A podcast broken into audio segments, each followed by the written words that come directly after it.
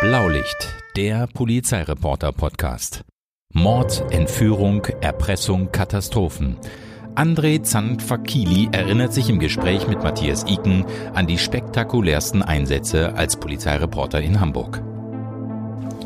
Hallo, moin, moin und herzlich willkommen zu einem neuen Podcast des Hamburger Abendblatts. Er heißt Blaulicht und dreht sich um die spektakulärsten Kriminalfälle der letzten Jahrzehnte und wer kann darüber besser berichten als mein Kollege und Polizeireporter André Zandvakili? Er war inzwischen bei, glaube ich, allen Tageszeitungen in Hamburg, um über Kriminalfälle zu berichten. Seit vielen Jahren ist er beim Abendblatt. Und uns geht's heute um eine Zeitreise zurück in das Jahr 1996, in die Tage der Entführung von Jan Philipp Remsmar. Das war der Märzjahr Zand, wie war das damals? Wann hast du davon erfahren, dass Jan Philipp Remsmar entführt wurde? Also erfahren hat man eigentlich erst ein paar Tage später. Äh, das ist bei der Polizei sehr geheim gehalten worden, ist dann aber so langsam durchgesickert. Mein Kollege damals und ich wussten das denn und dann kam ja auch relativ schnell der Tag, wo der damalige Polizeisprecher und spätere Polizeipräsident, der jetzt mittlerweile pensioniert ist, Werner Jantosch, dass der äh, so eine Art Tingeltour durch die Redaktion machte und die erste Station war dann die Zeitung, bei der ich damals war. Und äh, es ging eigentlich darum, dass er einen Kenntnis setzen wollte. Das heißt, ihr habt wirklich dann von dem Polizeipressesprecher davon erfahren? Der hatte auch gar keine andere Wahl, weil über die Zeitung damals Anzeigen liefen, die als Kontaktbasis der Entführer zu der Familie genutzt worden sind. Das war ja damals viel, viel schwieriger alles. Also es gab ja kaum Kommunikationsmöglichkeiten außerhalb der Post oder des normalen Telefons. Und da waren Anzeigen, die in Zeitung gesetzt worden sind, eigentlich immer so Usos. Also die Entführer haben kommuniziert mit der Familie, mit der Polizei über Kontaktanzeigen. Ne? Ja, die wollten eigentlich gar nicht, dass Polizei und Presse eingeschaltet wird. Und das sind dann immer so verklausulierte Anzeigen, wo dann kleine nette Sprüche gebracht werden die dann, äh, sage ich mal, denen signalisieren, wir sind zahlungsbereit. Man hatte ja am Anfang 20 Millionen äh, D-Mark gefordert, Hälfte in Schweizer Franken. Und äh, darüber ist das dann gelaufen, dass die Gesa Familie gesagt hat, ja, wir wollen zahlen. Und das war's dann. Und das lief halt über die Zeitung und da musste halt der Pressesprecher kommen und das erzählen. Aber er wollte auch sicherstellen, dass die Zeitungen die Füße stillhalten, weil ein wesentlicher Kernpunkt der ganzen Sache war, äh, dass Medien und Polizei nicht eingeschaltet werden. Ich stelle mir das so vor, da gibt's ja wahrscheinlich auch Diskussionen dann in der Redaktion, oder? Können wir das geheim halten? Was ist, wenn die Konkurrenz es doch bringt und wir dann die zweiten Sieger sind? Wurde darüber damals diskutiert oder hat man gesagt, hier geht es um das Leben eines Menschen, wir halten die Füße still? Ja, also wenn man ehrlich ist, äh, es gab damals ja gar nicht so viele Möglichkeiten. Also es gab ja kein Internet, es gab keine sozialen Medien, es waren ja wenig andere Kanäle, wo das drüber verbreitet werden konnte, außer dass sich Leute sowas erzählen. So, und Jan Philipp Riemsma war natürlich eine Person, ich will es mal so locker formulieren, die Kerbe wollte sich keiner in den Kreuz schnitzen, weder die Polizei noch die Medien. Und da haben sich alle dran gehalten. Glaubst du, dass sowas heute immer noch möglich wäre? Ja, also ich hätte meine Zweifel. Ich glaube, dass einfach bei so einem Fall nachher so viele Mitwisser sind, dass irgendjemand sich verplappert und das irgendwo posten oder sonst was würde.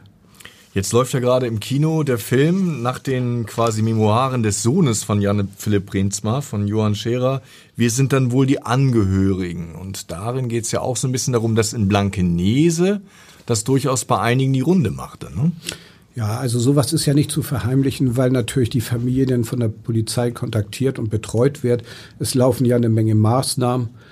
Äh, die Nacht selbst war ja, das war ja auch schon mit einem größeren Polizeieinsatz verbunden. Die äh, Entführer hatten ja damals Jan Philipp Rems mal abgefangen, als er von seinem Arbeitshaus, das so 100 Schritte vom Wohnhaus etwa entfernt ist, nach Hause wollte. Und da haben sie ihn dann relativ brutal auf dem Weg niedergeschlagen, er ist auch verletzt worden. Und man hatte ihn verschleppt und hatte dann zurückgelassen eine scharfe jugoslawische Handgranate und ein äh, Schreiben. Und damit klar gemacht, hier wird nicht irgendwie gespielt, hier wird's ernst. Ja, also diese, diese äh, Handgranate, damit hat man natürlich signalisiert, dass man sehr wohl in der Lage ist, sich Waffen zu besorgen, dass man Zugang zu solchen Kreisen hat und dass man nicht irgendein Depp ist. Als ihr es erfahren habt in der Redaktion, seid ihr dann äh, quasi los? Weil in dem Buch geht's ja auch so ein bisschen darum, dass äh, immer mehr Journalisten dann sich beim Haus aufhalten, die Familie teilweise durch den Hintereingang und durchs Fenster aussteigt. Also bist du da auch mehrfach rumgefahren? Bist du also quasi auch Teil dieser Geschichte? Nein. Also äh, das du bist mit, sauber. Dem, mit dem Haus habe ich mir verkniffen. Nee, ich bin mit dem Hubschrauber drüber geflogen. Ach, dann, das, dann geht's ja. Das war äh, eigentlich, dass man so einen Überblick hatte, das war ein gutes Bild, um nachher den Tatort und die Entfernung zu dem Haus zu beschreiben und einfach mal zu gucken, wie das Anwesen ist insgesamt, weil das natürlich von der Straße her auch gar nicht so gut einsehbar ist. Aber es war ja auch in Wirklichkeit wenig zu holen. Was sollen die Leute sagen? Was soll man da machen? Der war einfach weg und keiner sollte und wollte drüber schreiben. Genau, offiziell war es ja nicht. Insofern hatte man auch nicht den Druck, den man heute bei Medien verspürt. Man muss irgendwie als erster die Neuigkeiten bringen. Es gab die Neuigkeit ja nicht. Es gab die Neuigkeit nicht und es war natürlich auch, sag ich mal, im Nachhinein eine glückliche Fügung, weil man natürlich als Medium die Möglichkeit hatte, sich auf den Tag X, wenn er freigelassen wird oder halt das schlecht ausgeht, sich vorbereiten konnte. Und alle Redaktionen haben das ja im großen Umfang gemacht damals. Und das war ja auch eine schwierige Sache, weil Remsmar ja auch einen ganz besonderen Nimbus hatte. Er hat ja die Marotte gehabt, sich nie fotografieren zu lassen.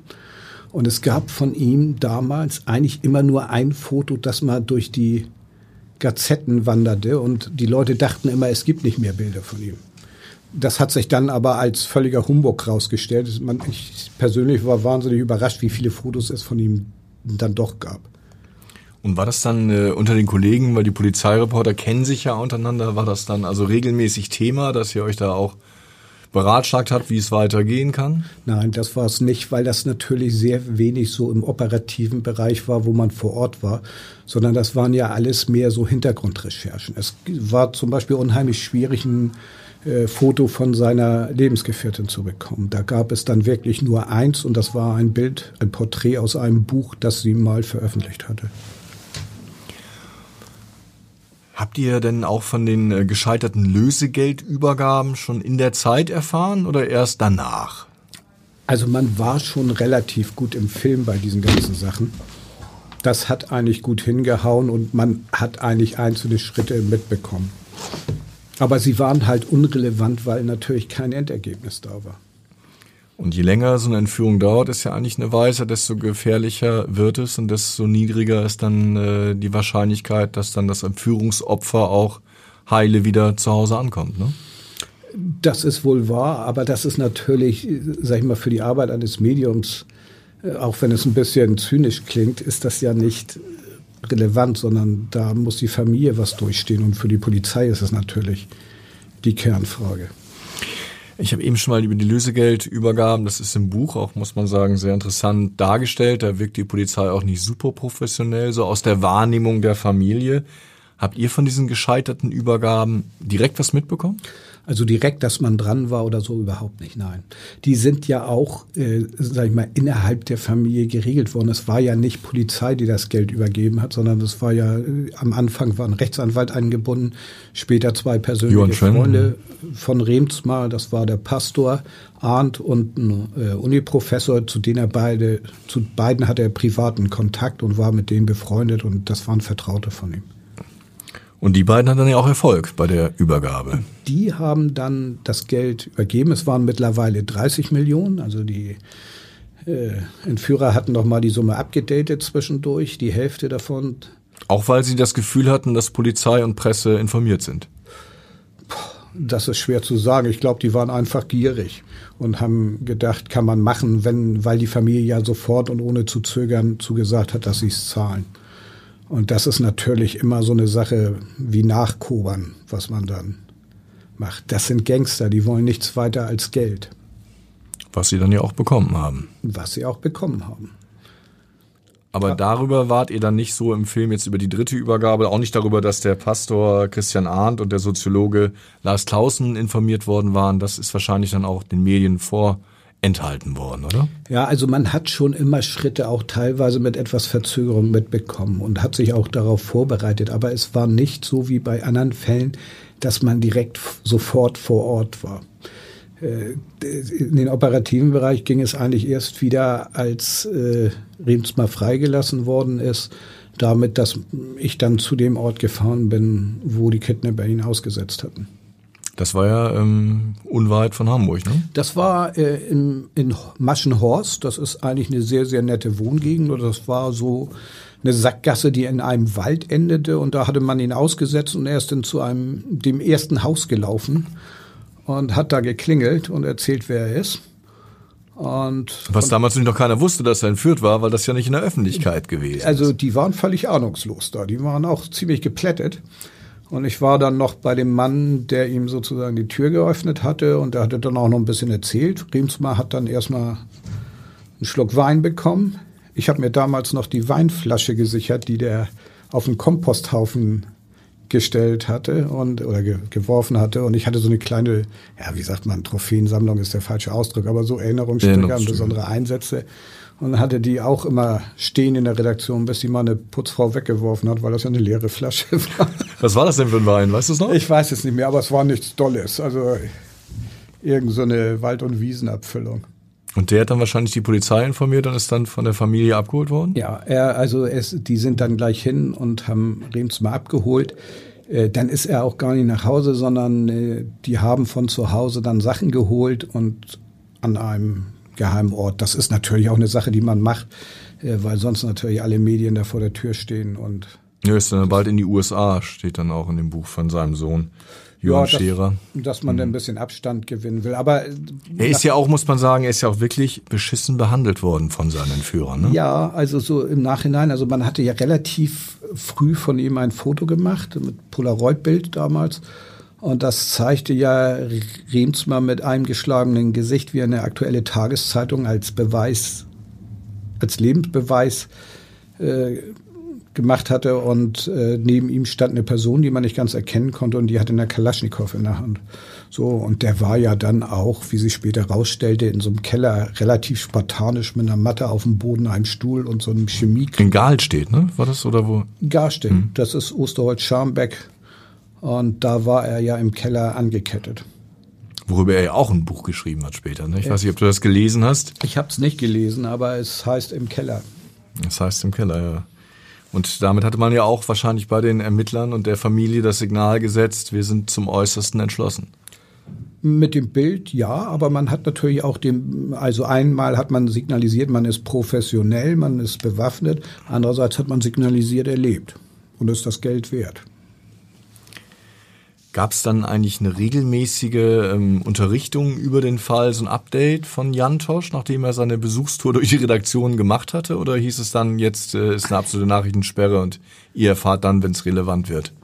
Ja, also das war nicht so. Also es ist immer auch damals eine relativ ja, vertrauensvoll, ist vielleicht das falsche Wort, aber doch eine relativ enge Zusammenarbeit gewesen letztendlich wusste die Polizei auch, dass man sich in dem Fall auf die Medien verlassen kann. Und ich habe hier, die hast du mitgebracht, eine Sonderausgabe, die große Sonderausgabe der Hamburger Morgenpost. Die Entführung heißt sie, vorne auf dem Bild oder vorne auf der Seite 1 das Bild, wahrscheinlich das einzige, von dem du eben erzählt hast, von ihm. Ich musste eben noch mal ins Impressum gucken. Damals war Chefredakteur ein gewisser Dr. Matthias Döpfner, heute quasi Vorstand bei Springer und da tauchen noch viele andere bekannte Namen auf. Wie war denn das? Das war also quasi alles fertig und schon, schon äh, vorbereitet. Man musste dann nur die aktuellen News dazu bringen oder ja. wie habt ihr das gemacht? Also äh, das war komplett fertig. In dem Moment sind nur noch die aktuellen Ereignisse, gerade die Freilassungen sind dann eingefügt worden. Es, wenn man die Ausgabe liest, dann stellt man auch fest, dass von der Freilassung selbst relativ wenig drinsteht, weil noch nicht so viel gesichert war. Und äh, zu dem Zeitpunkt war sozusagen 99 Prozent der Ausgabe, fast 99 Prozent fertig. Wann erreichte dich die Nachricht, Jan Philipp Riemsma ist frei? Um ehrlich zu sein, daran erinnere ich mich nicht mehr bei solchen Sachen. Man setzt sich dann einfach ins Auto und fährt. Aber war das nicht nachts? Hat es ja, er ist nachts freigelassen worden, aber es ist dann morgens kommuniziert worden. Die haben ihn natürlich auch erstmal weggeholt. Man hat es natürlich gemerkt, weil man dann Sachen, äh, weil Sachen aus dem Haus geholt worden sind. Da war ich zwar nicht vor Ort, aber das äh, war dann auch relativ schnell rum. Aber das war's dann auch. Und dann quasi brach ja auch eine riesen Berichterstattung los.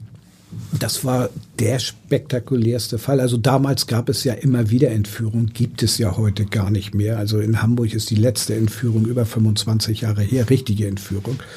Hoffen wir, dass das so bleibt. Ja, also wird es auch. Und der Knackpunkt waren ja immer die Geldübergaben. So, und das gibt's ja heute auch nicht mehr. Heute lassen sich Täter in Bitcoin unverfolgbar bezahlen und dann war's das.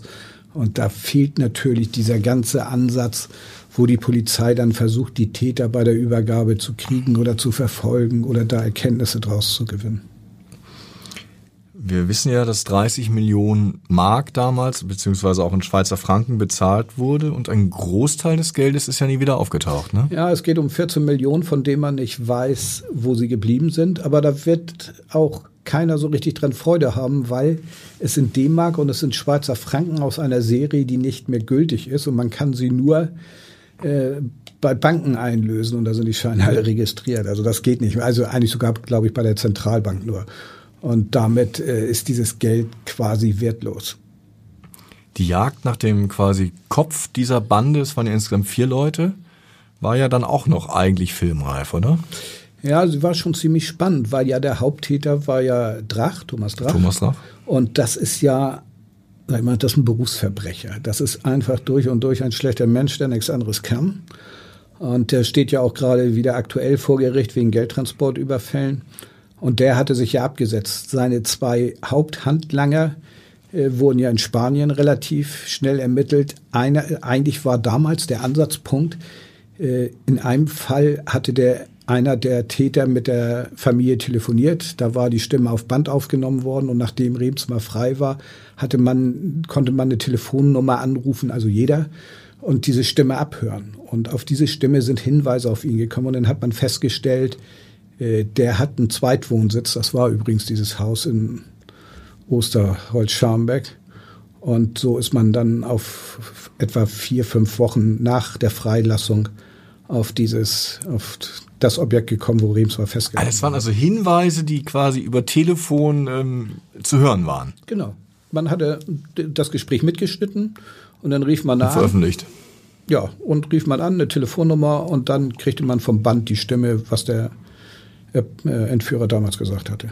Ja, und Thomas Drach hat sich ja dann in Südamerika erstmal versucht, ein schönes Leben zu machen. Ne? Ja, das ist natürlich immer schwierig für so Kriminelle, weil das Geld muss gewaschen werden. Das gibt es nicht eins zu eins. Alle sind hinter einem her und wollen einem das abjagen. Also ich glaube, das war kein großer Spaß. Ja, ich habe äh, gesehen, dass da auch noch irgendwie angeblich Hell Angels mitbeteiligt waren bei der Geldwäsche, diverse Anwälte, die ihre Finger hatten. Das sieht fast so ein bisschen so aus wie bei Breaking Bad, dass also da eine ganze Mischpoke versucht, mit dem Kriminellen ihr Geld zu machen. Ja, also es ist ja ein Irrglaube, dass solche Sachen eins zu eins denn in die Tasche fließen, sondern dann sind ja ganz viele Schmarotzer dabei, die ihren Teil da abzwacken wollen.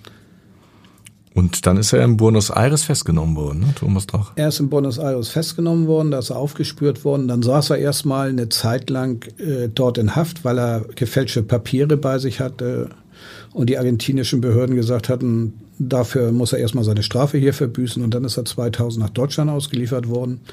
Er ist dann hier nach Hamburg gekommen mit einem Polizeihubschrauber, neben dem Flieger und ist dann mit dem Polizeihubschrauber weiter ins, ins äh, Gefängnis gebracht worden.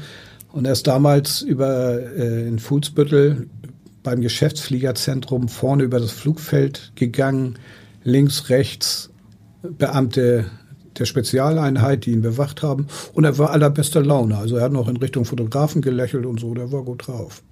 Hattest du auch mit den quasi Jägern zu tun, die über Jahre versucht haben, ihn dingfest zu machen und dann auch erfolgreich festnehmen konnten? Ja, also das sind ja so Sachen, die dann in der Person- und Zielfahndung laufen. Das ist eigentlich ein Bereich, der ziemlich abgeschottet läuft. Also und es waren auch äh, äh, Privatdetektive dabei, das Geld aufzuspüren. Also auch von der Familie beauftragt, ne? Die waren von der Familie beauftragt, so wie ich mich daran erinnere, ja. Das waren aber keine Ansatzpunkte, wo man rankam. Aber es ist ja ein ziemlicher Erfolg für die Ermittler, weil man muss ja sagen, bei aller ähm, Perfidie war ja Thomas Drach schon Profi, ne?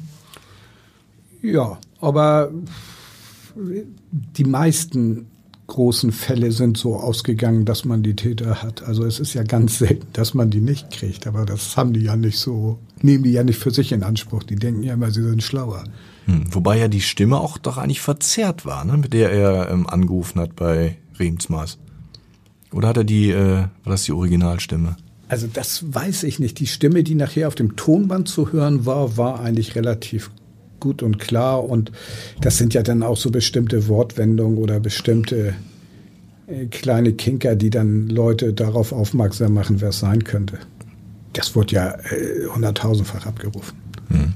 Es gab ja noch einen Mittäter, den äh, Wolfgang Kosic, der in einer Algarve 2014 ums Leben kam und keiner weiß, ob es Selbstmord oder Mord war. Ne? Ja, aber ich, das ist so, man hatte dann mal überprüft, ob es, ob er kalt gemacht worden ist, aber jetzt mal, das war ein armer Tropf, genauso wie sein, wie der zweite Handlanger, äh, die sind nach Spanien geflüchtet, die sind dann festgenommen worden, dann sind sie hier mit dem Hubschrauber auch damals nach Hamburg gebracht worden, das war das Polizeipräsidium noch am Berliner Tor, dann sind sie da oben auf dem Dach gelandet und von da aus dann in Handschellen weiter zur Vernehmung und die sind dann ja, haben, nachdem sie ihre Strafe abgesessen hatten, sind sie ja raus. Aber das sind natürlich Leute, die dann echt nichts können und keine Perspektive haben.